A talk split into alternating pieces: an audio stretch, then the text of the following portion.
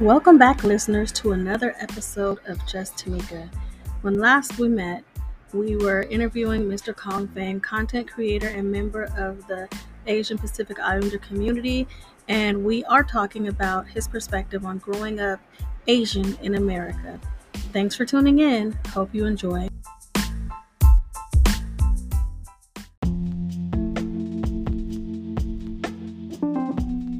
So, maybe to someone who might be a little older, I think I feel like younger people are more open to mental mm-hmm. health interventions. They might be open to things yeah. like mindfulness.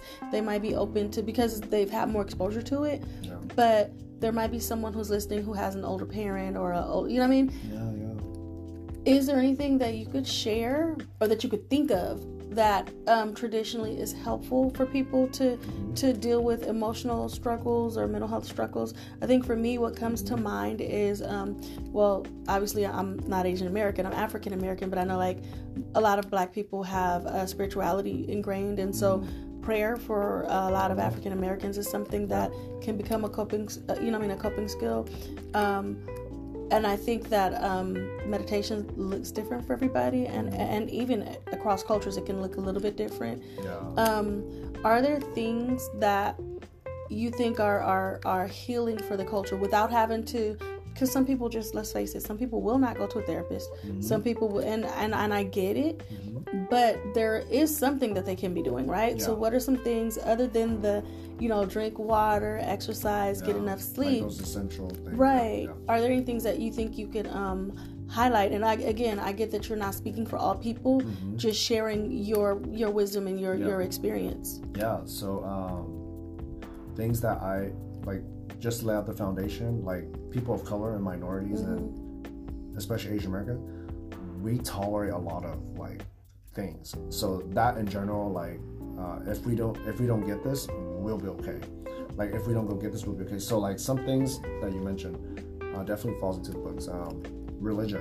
Mm-hmm. Uh, a lot of Asian people they lean into their religion, whether they're Christian, shamanism, Buddhism. Mm. Um, make you're making your peace offerings, and there's a tr- there's a spiritual transaction. Okay. Uh, whatever that looks like for the, the families or how they do it, because one family might believe in Christian different than another family yes. believes in Christian, vice versa, Buddhism and shamanism and and all those stuff.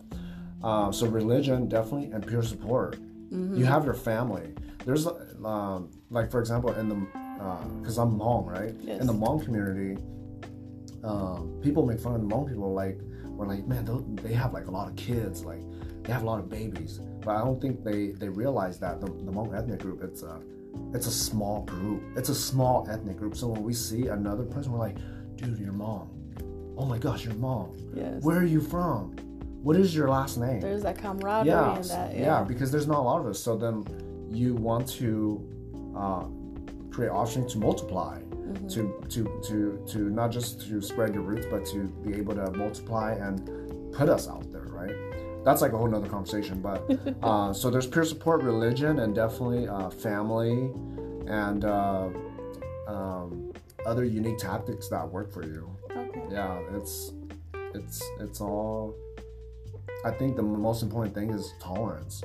Like like we learn to um, like my dad and my uncle, for instance, they they can they can go into like the jungle with like nothing and, like survive. survive. Yeah. You know what I'm talking about? And you yeah. throw like a like a like a newborn Asian American millennial out there, or maybe like a Gen Z, they, they probably might die if they don't have their cell phone for right. sake, right? You know, so like there's a lot of things. Yeah. So you you because you're talking about um, the older people in your family, what is what is something that you would tell them? So if and I get that traditionally, mm-hmm. not just uh, people from your culture, but men in general typically do not talk about their feelings. So no. I'm not, you know, I'm not imagining they'd be like, "Hey, Kong, no. I'm depressed. I don't feel right." Yeah. But if you notice that either your dad or your uncle or someone was struggling mm-hmm. with, how would you help them to find self care? Like, what does self care look like for them?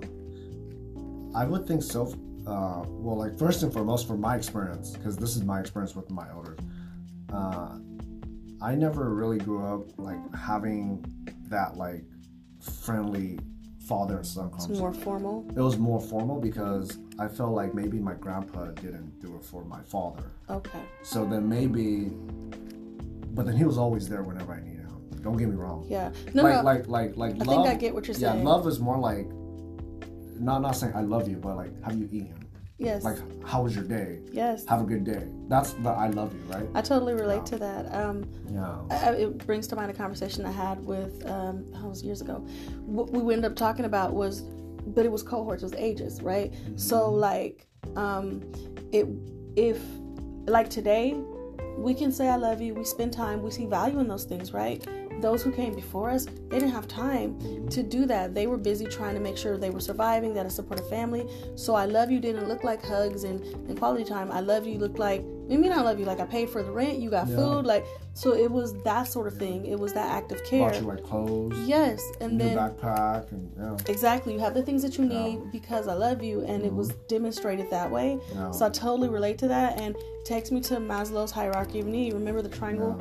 And um, for those who don't know, I, uh, Maslow was an American psychologist who um, came up with a, a, a triangle pyramid, basically. And at that bottom base level, what he's saying is that people need physiological safety. So, um, you know, keeping your body safe, making Yeah. sure that you're okay, that you have food, water, um, that you take care of the basic drives before you can ascend to that next level, which Yeah. is um, love and things that you know things of, of loving being loved feeling loved emotional safety. So if the ones who came before us were concerned with physiological safety making sure that we had food clothing and shelter they weren't able to transition yet into a place of Yeah. being of having the freedom really Yeah. of thinking about things like oh i love you. Do you feel loved? Um, once you climb that level. There are other layers. If you're not familiar with it please google it. It's very simple. It makes a lot of sense. Mm-hmm. but essentially it is that you have to get needs met before you can move up to to higher needs Yeah, and yeah. eventually to the place of self-actualization but that it, it, that's just kind of what it brought up for me Mm-hmm. because I, I think that I, I think it has more to do with age but it could also have a lot to do with I've never had to come from another country and adapt here. Mm-hmm. I would imagine if somebody picked me up now and I had to, or I had to move my, had to leave America and live somewhere else, Mm-hmm. in the in the course of adjusting, in the course of teaching my kids to be safe in a place that I don't know, Yeah. I might not have as much time for the I love yous. I might be busy trying to teach them how to survive, and I think is very significant in the in the African American community because that's where my experience is, right? Yeah.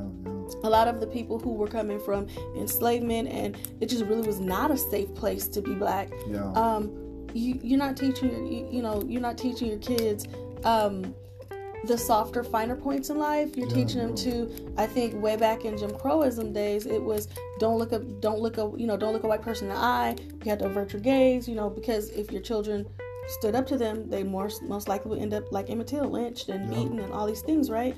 Um, as they paved the way, though, their kids had the luxury to be able to ascend to that next level and demonstrate love and care for for their kids. And so, um, I think that's just like a powerful thing to for all of us to remember yeah. that you know our parents really are they're working with the tools they got. Yeah. Doesn't mean they don't love us. I think you just have to look for the evidence of it, Mm-hmm. because you know there's and there are some that didn't do that, right? Yeah. And so I think that's where we're getting to that place. But There's something on my mind, and I know I don't know how much time we have left, but I want to say We're just gonna go until we feel like we're done. Okay. And if this becomes a series, it becomes a series.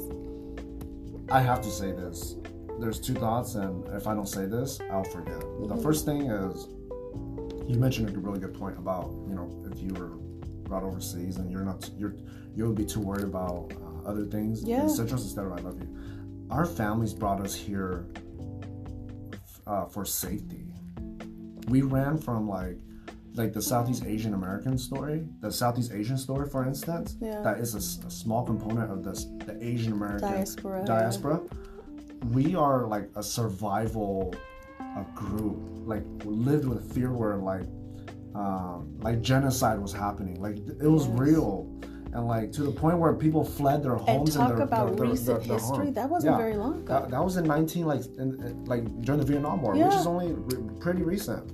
So what I'm trying to say is, and they bring us here and they have these expectations, and then we adapt to American culture, and then they're like, "Oh, what are you guys doing? What happened?" You know what I mean? And it- so, so what I'm trying to say is, wealth is something, and, and wealth and prestige is something that they very uh, the the the the the elders really value for their children because they fought to get here, Yeah. and, and and not a lot of ethnic groups get to come here, right?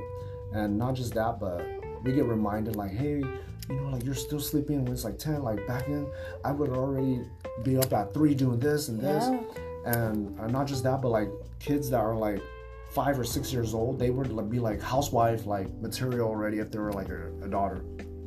Anyways, that's that, and um, there's this movie called The Farewell, and Nora Awkwafina plays it. Oh, I'm seeing It's it's a you know what an indie film is? Indie Yes. films are like films that don't really they, it made onto a big screen, but it was considered an indie film. Yeah. So okay. indie films are usually shown in only And um, it's called Farewell. the farewell. The yeah. Farewell. So it's it's subtitles. So but it has English components because she starts in New York and then she goes over. Her Oh. grandma her grandma from um, I think it was Taiwan is dying Oh. and uh, of cancer and her parents and his their siblings her auntie uncles they all go and see her every year to lie to her that um, um, she's actually doing well and and also there's a the, uh, they do a fake wedding like when her grandson's getting married and it's all planned what does it do it helped her live a little longer because she she in her mind she knew that uh, Her kids her okay. her kids were okay. So, um, but she lived a little bit longer. But if she saw the diagnosis that she was dying, obviously it probably would have killed her, right? Yeah. Or or sh- it, it would have ruined her mental health. That's why. I don't know if that's why, but if you didn't know, there's a stereotype: Asian people don't go see doctors. Asian parents don't go see doctors There are a lot because people- yeah. they don't they don't want them to take their money, and not just that. Um, money is I, I truly I, this is my perspective right money is an issue and also um, they don't want to know their lifespan I get that. and, and th- okay. there's that and and and it's it might sound weird to people but it's really black and white so like um, I think the only time I took my mom to see a doctor was when she had an allergic reaction when she tried to dye her hair and her face was swollen oh, it happened to my friend too. yeah, so so then I was like, we gotta go urgent care because like you have no choice. I have to carry. I will carry you. You know what I mean? You have Medi-Cal. Like we gotta go. You know what I'm talking about? And and they don't Well, understand I'm that. sure that was scary for her though. Very very scary. And she's like, oh, I've done this before. I'll be okay. Which I'm sure she probably had because I heard stories. But it was when I saw it, I knew I had to Yeah. respond. Uh, me and my siblings. And so so what I'm trying to say is. If they are afraid to go get this, what makes you think they'll go get mental health? right. and and and, and I'm not saying like don't go get mental help. Please do if you need the help. But what I'm saying is what's already like happening, right? And obviously not a lot of things can change, but the people that can change it are the people that are the next generation Right. that will seek help, right? Um, because there's people that are coming out in the Asian American community that are LGBTQ, and that's like Big. like like big like Yes. taboo right and and and that's something that it's kind of like we are trying to catch up to what's happening now yeah. of, of what's the norm right or of like what people are dealing with and how to do it they don't put their kids in sports because they don't want to to have them come home with broken arms and yeah. stuff and stuff like that so uh, I, I I hope that kind of clears up that I hope that's an insight that kind of uh, kind of clears up some of that fog of why you know the Asian community might to help not us want to better understand yeah, the community. Yeah, I, I find it helpful and I think it makes a lot of sense.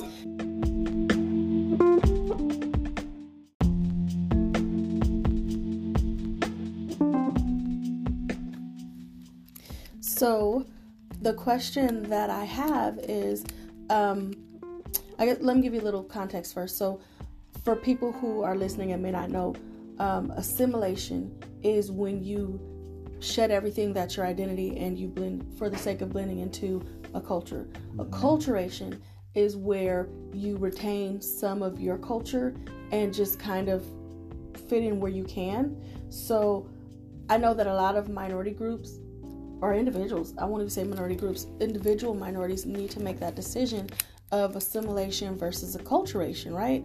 Um, and I think that sometimes in the thinking that, oh, well, you know, assimilation is best, you shed so much of, you give away so much of who you are versus acculturation where you're trying to maintain. yeah. And I guess my question is, what have you noticed in the struggle to find that balance? Because I, I can't imagine anybody going, "Oh, I'm going to assimilate and give up everything and just intentionally like you know what i mean? Yeah. um, but maybe maybe there are those who think that okay i just need to become american not realizing that there is no yeah. what is american? Like this you know what i mean?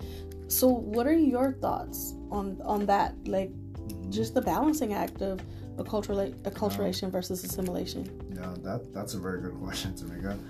I feel like I'm still in that journey.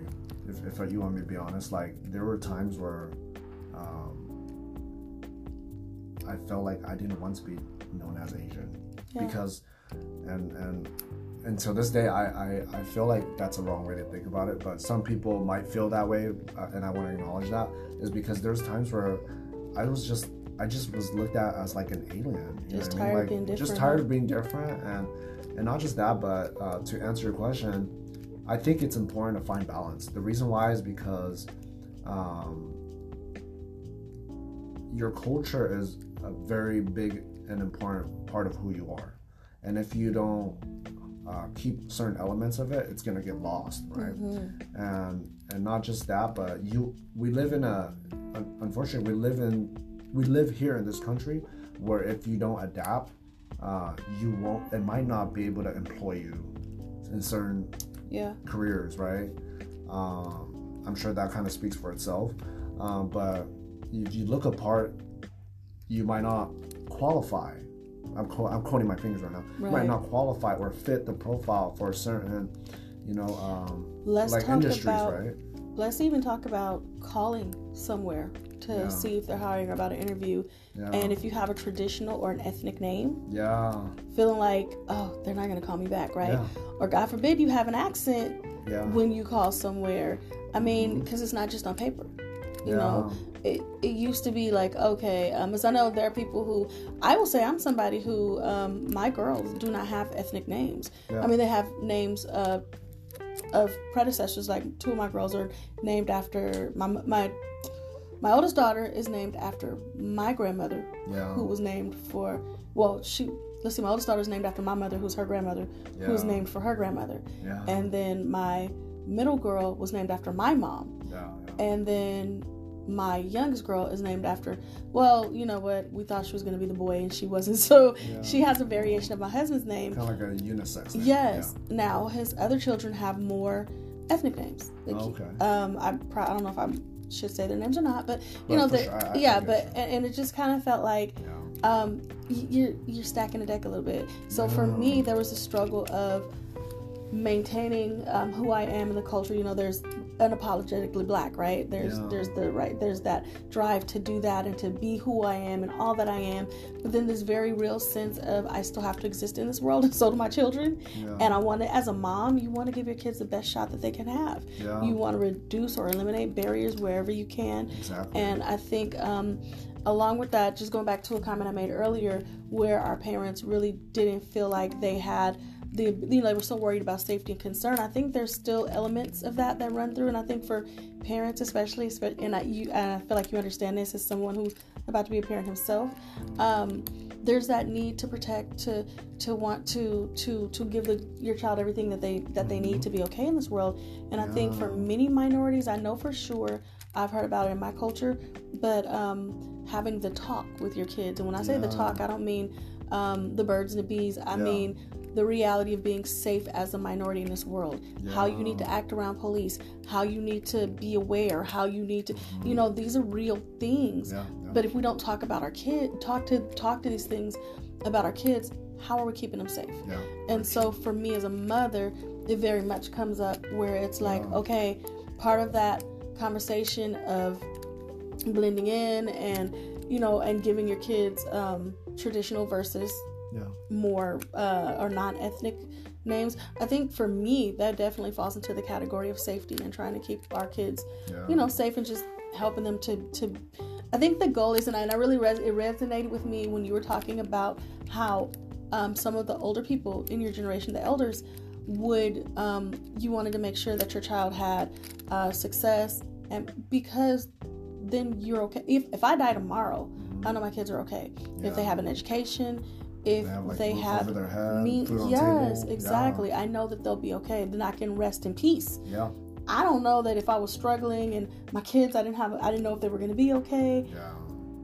You know what I mean? I- there are times as a mom I felt like, well, shoot, I can't even die because there's Yeah, so I much can't that die I yeah, right. yeah. Like I mean, you know, if it was a Yeah. choice, like not Yeah. not that I'm suicidal. Let me put that out there. But mm-hmm. you know, it just felt like I didn't even have the luxury of dying because Yeah. there was so much that needed to be done, so much that I felt like my kids still needed um, that wasn't resolving or didn't feel like it was being resolved. And it was Yeah. just a frustrating time. But Yeah. I want to thank you, Kong, so much for just sharing your heart and your spirit today. Mm-hmm. And I would like to allow you to leave any um, last words with anybody who might be listening. Like, what is one thing you'd like people to kind of keep in their hearts and their minds? Yeah. Um, the fight continues. I don't want to say was that much? Maybe the fight or the battle is we're, we're still in the battle and Yeah. uh, I I I would really love to see like more milestones um, happening and some to mention like Brenda Song and Disney Yes. um, Sunisa Lee, who is actually mom representing Team USA, Okay. winning winning all around in gy- uh, gymnastics during the Olympics yes. recently. Uh, Jeremy Lin, uh, the first Asian American basketball player, a point guard actually, not just some huge like center like Yao Ming in, in, in the NBA, which is a dominated like uh, league with um, other you know ethnic groups too. Um, YouTubers are coming up, and I feel like I'm glad YouTube is a space that is creating voices to Hollywood. Absolutely. So so it's it's good to the point where I think like YouTubers and TikTokers are even being invited to like some Oscar events, but or or some of those Grammy shows and etc. So if you are if you are um, uh, a creator, if you have something to say, definitely um, the not the right way to do it is rigid or force and you know direct and all that, but uh, do it do it in a, do it in a way where if some if it's words or something you create to be able to send a strong message sometimes some of those little things make the biggest difference Amen. yeah, Yeah. yeah. Um, reflecting on our conversation yesterday, I think what I'm hearing is a call to arms, right? Mhm. So anybody who has a platform, if you have a voice, if you don't have a voice, find your voice. Find that Mhm. thing Yeah. that helps you to kind of speak your truth, speak who you are, right? And I think for you, it very is very evident that it, it comes out of you in the way of your content, right? Yeah. That's kind of your voice. That's how you speak for the people. That's how you demonstrate, you know, another. You actually are someone who can be a beacon to other young people, uh, other young Asian Americans. Like, oh my gosh, like I can be the guy. Um, you're young, you're professional. You uh, have all of these things that you create and that you do. You are doing a lot of things, and I actually want to leave space for you to share how people can access some of your content, how people can um, support you in that way, so that you know people can really begin to kind of. Because I I think that you are on a lot of people's radar. You just don't know it yet. oh wow. Um, But I think that this is a great opportunity for people to learn more about you, yeah who you are individually, learn more about your culture and your background, and bring light to that, to those who aren't seen, to those who are yeah. still in the shadows. Um, and to those people, I say, step into the light.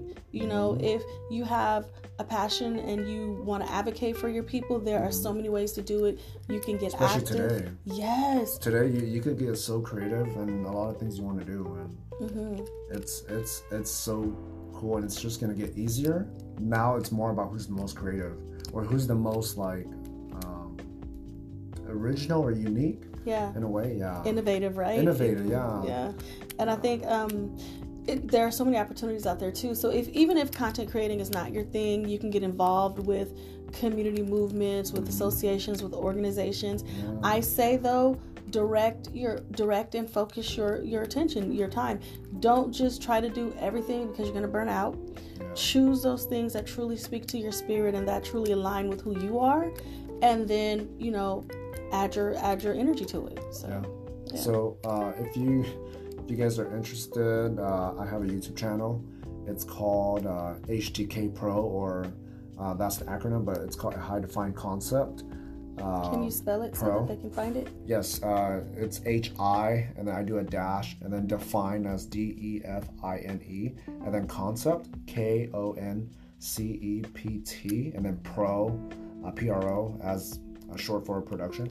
Um, you might not find like you, you're gonna find a lot of like uh, diverse content there because I that's the channel where I vlog and I do like personal adventures. I do um, I, I have some short films on there that I've done and submitted in the past. And you also have some uh, short films that you've won awards for. Yes, yes. So I've won a few uh, awards with some of the short films that they're on it. Um, you're more than welcome to connect with me on Instagram. My Instagram is the Kong M as in like Matthew V. And the reason why I call it the the Kong MV, uh, M, M is my middle initial and V is my last name, is because there's a lot of uh, there's a lot of Kongs in my uh, in the Hmong uh, community. That's a common Okay, name. yeah. I don't want to be just another Kong Vang. I want to be the Kong. Okay. so I that's like why that. that's why I I put that. So that's just some some weird um, a little fun uh, makes you concept. unique. I like yeah. it. So uh, that's that, and yeah, uh, super excited to uh, be here, and uh, thank you for allowing me to uh, help you know um, talk about this. And to be honest, like I can talk about this all day, but As you should. yeah. Okay. Well, that has been another episode of Just Tameika. Thank you, listeners, for tuning in and hope to see you next time.